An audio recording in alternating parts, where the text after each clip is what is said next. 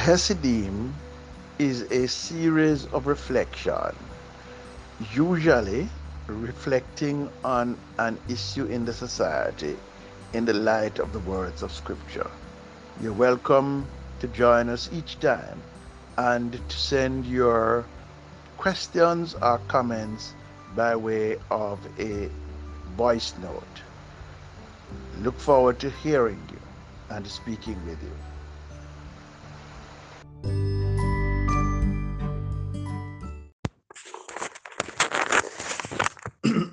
I was recently invited by a Christian denomination in Jamaica to address their annual General Assembly on the subject of the Black Lives Matter movement and its relevance to the church. I know that with the trial of Derek Chauvin being televised daily on the network, that many people are glued to their television sets, anticipating the conviction of the white policeman who kept his knee on the neck of George Floyd for nine and a half minutes until Floyd died. Why would there be a question of relevance for Black Lives Matter, the movement that got its oxygen from the killing of George Floyd? Why would a Christian church in Jamaica, comprised largely of Black people, need to be convinced of the relevance of the Black Lives Matter movement? Below is my address that I gave Thank you again for the invitation to participate in this General Assembly and to offer remarks on the relevance and implications for the BLM of the BLM movement for the church. I find the topic a bit curious. I'm not sure what question I am answering. What is the question seeking to ward off? What dangers? Let me assert that what the BLM movement is and what the movement means, and let's see if we can figure out where that leads us. Black Lives Matter started as a hashtag in 2012 and has grown to become one of, one of the largest social movements in America. On June 6, 2020, protests in the US included more than 26 million people who are alleged to have participated in protests in 550 locations across the USA. There were other protests in Europe, and there have been continued symbolic gestures across the world of international sports to indicate an intolerance towards racism and notions of white supremacy.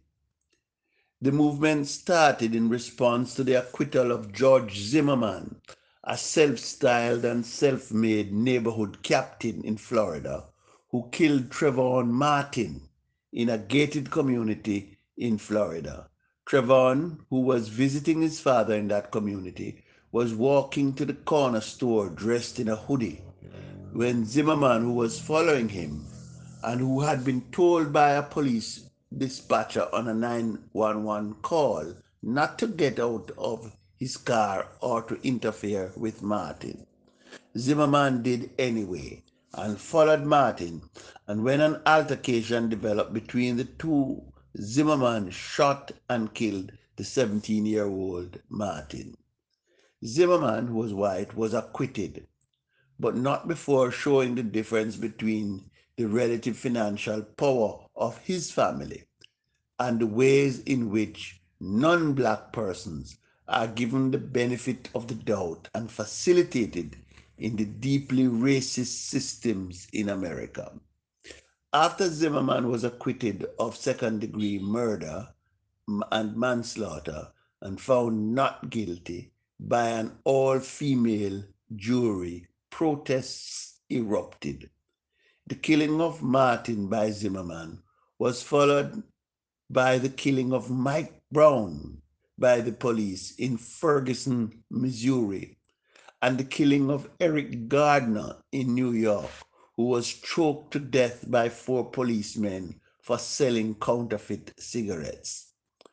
What was simmering discontent became full blown, full blown a global movement in protest against systemic racism, white supremacy, and state violence in the USA after the viral videos showing the killing of George Floyd in Minneapolis, in which former policeman uh, Derek Chauvin kneeled on the neck of George Floyd for nine minutes and 29 seconds while Floyd was handcuffed and put in the prone position on the pavement. Two other police officers also kneeled on his back while George Floyd repeatedly intoned, I can't breathe.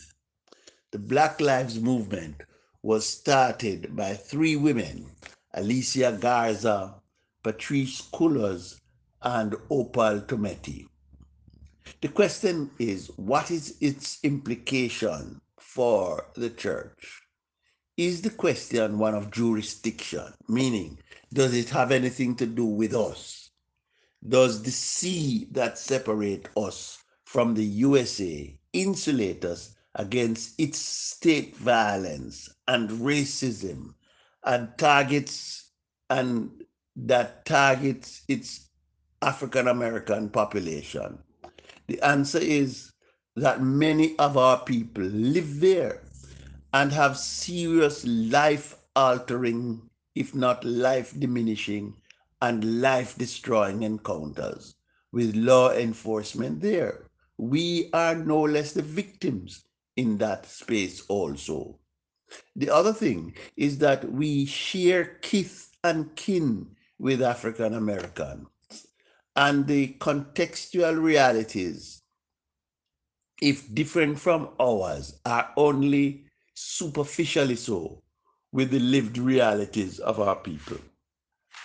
The fundamental challenges of financial deficits, family dysfunction, social exclusion are shared with us. The undervaluing of our kind is part of how things operate in the world. I think there are issues that make us as church predisposed more favorably to white people and to identify with them as victims more than we are inclined to identify with our own. It is the learned self negation that has been part of our story forever. In this regard, we need white people to tell us that it is okay for us to support BLM. And even when they join the movement themselves, it is not enough for us. It is our concern, therefore, moral and ideological? Do we share its objective of toppling white supremacy and ending racism? There can be no doubt that the effects of organized protests, both nationally and internationally over the last years, has had on has had a positive impact on policing rules, the banning of chokeholds, as an example, and elements we see in the conduct of the trial of Derek Chauvin are indications of some progress.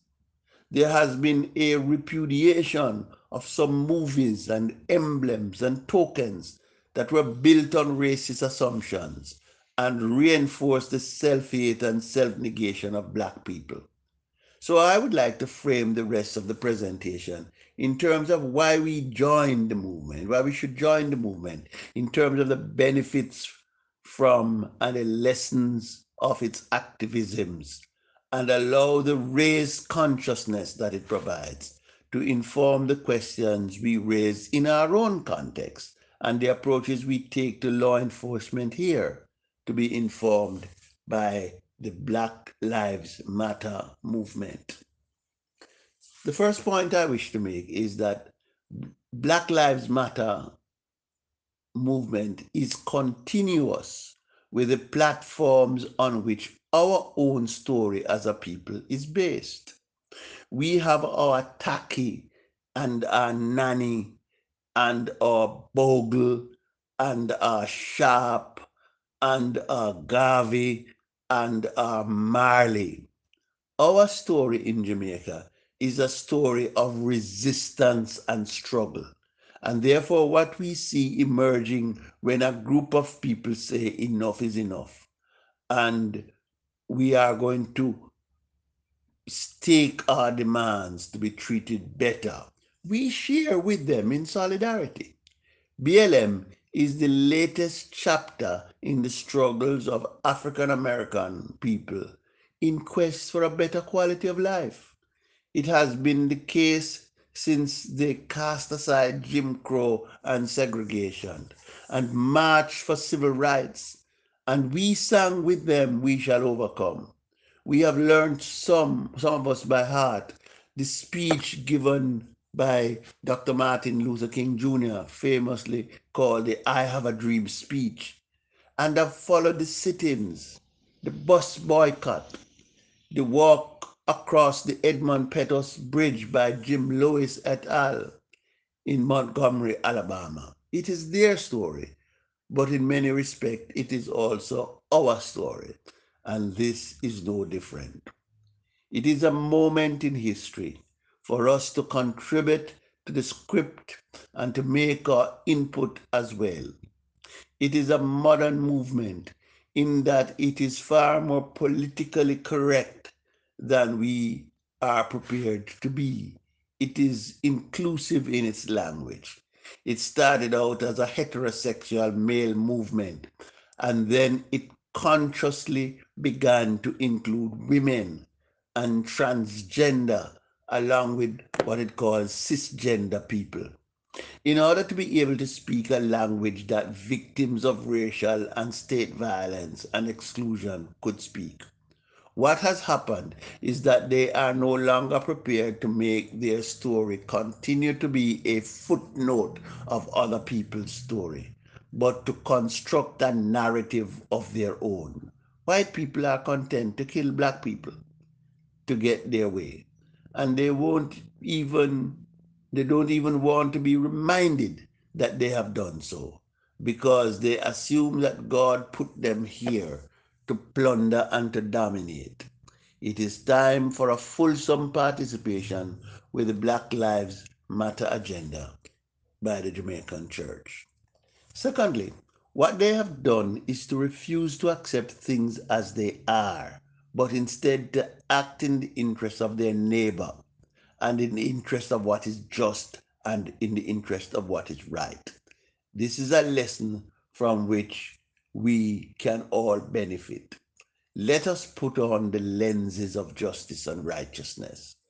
When we look at the Miss Jackson, the young woman who was killed, and when we look at Miss Dawkins, the teacher that was also killed.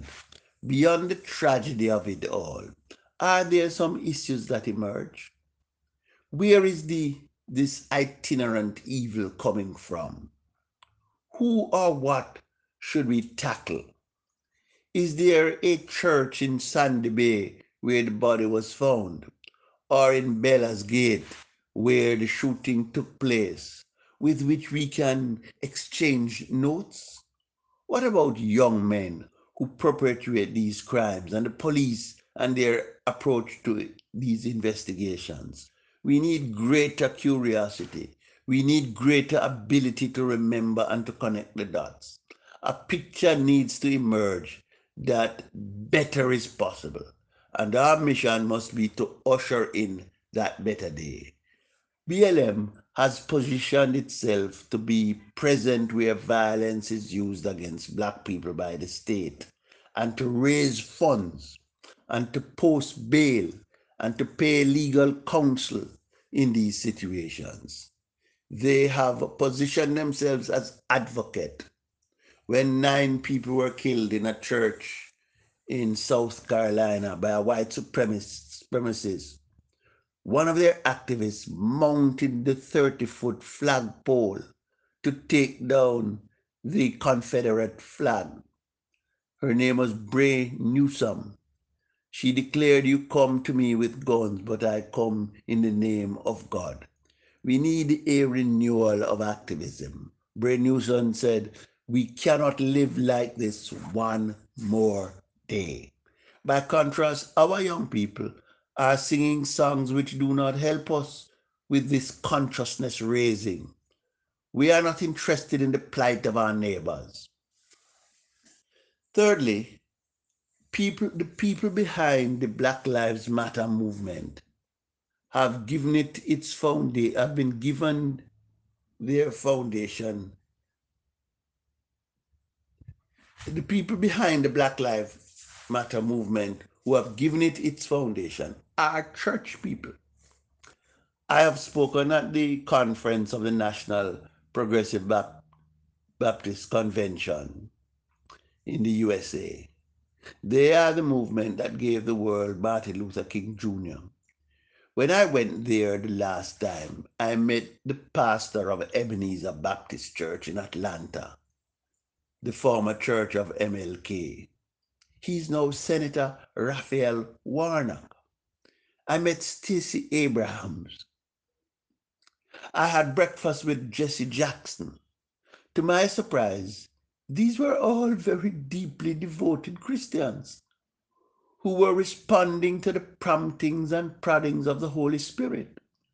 So the answer to the question is you can choose for yourselves whether it is right to obey man rather than God. But we cannot but respond to the things that we have seen and heard. The Black Lives Matter movement is a movement for righteousness and justice. God's people have endured a long night of lynching, of chokeholds, of no knock warrants, of shootings at the hands of the police, of the knee of power resting on their neck until they breathe their last. But at long last, some people have come to take a knee with them and to echo their words I can't breathe. It is time for a movement of international solidarity in which we, re- we reject the assumptions and the narrative fed to us and start building a world in which our people have a place to be the best they can be and to be the human beings that God intended them to be. Amen.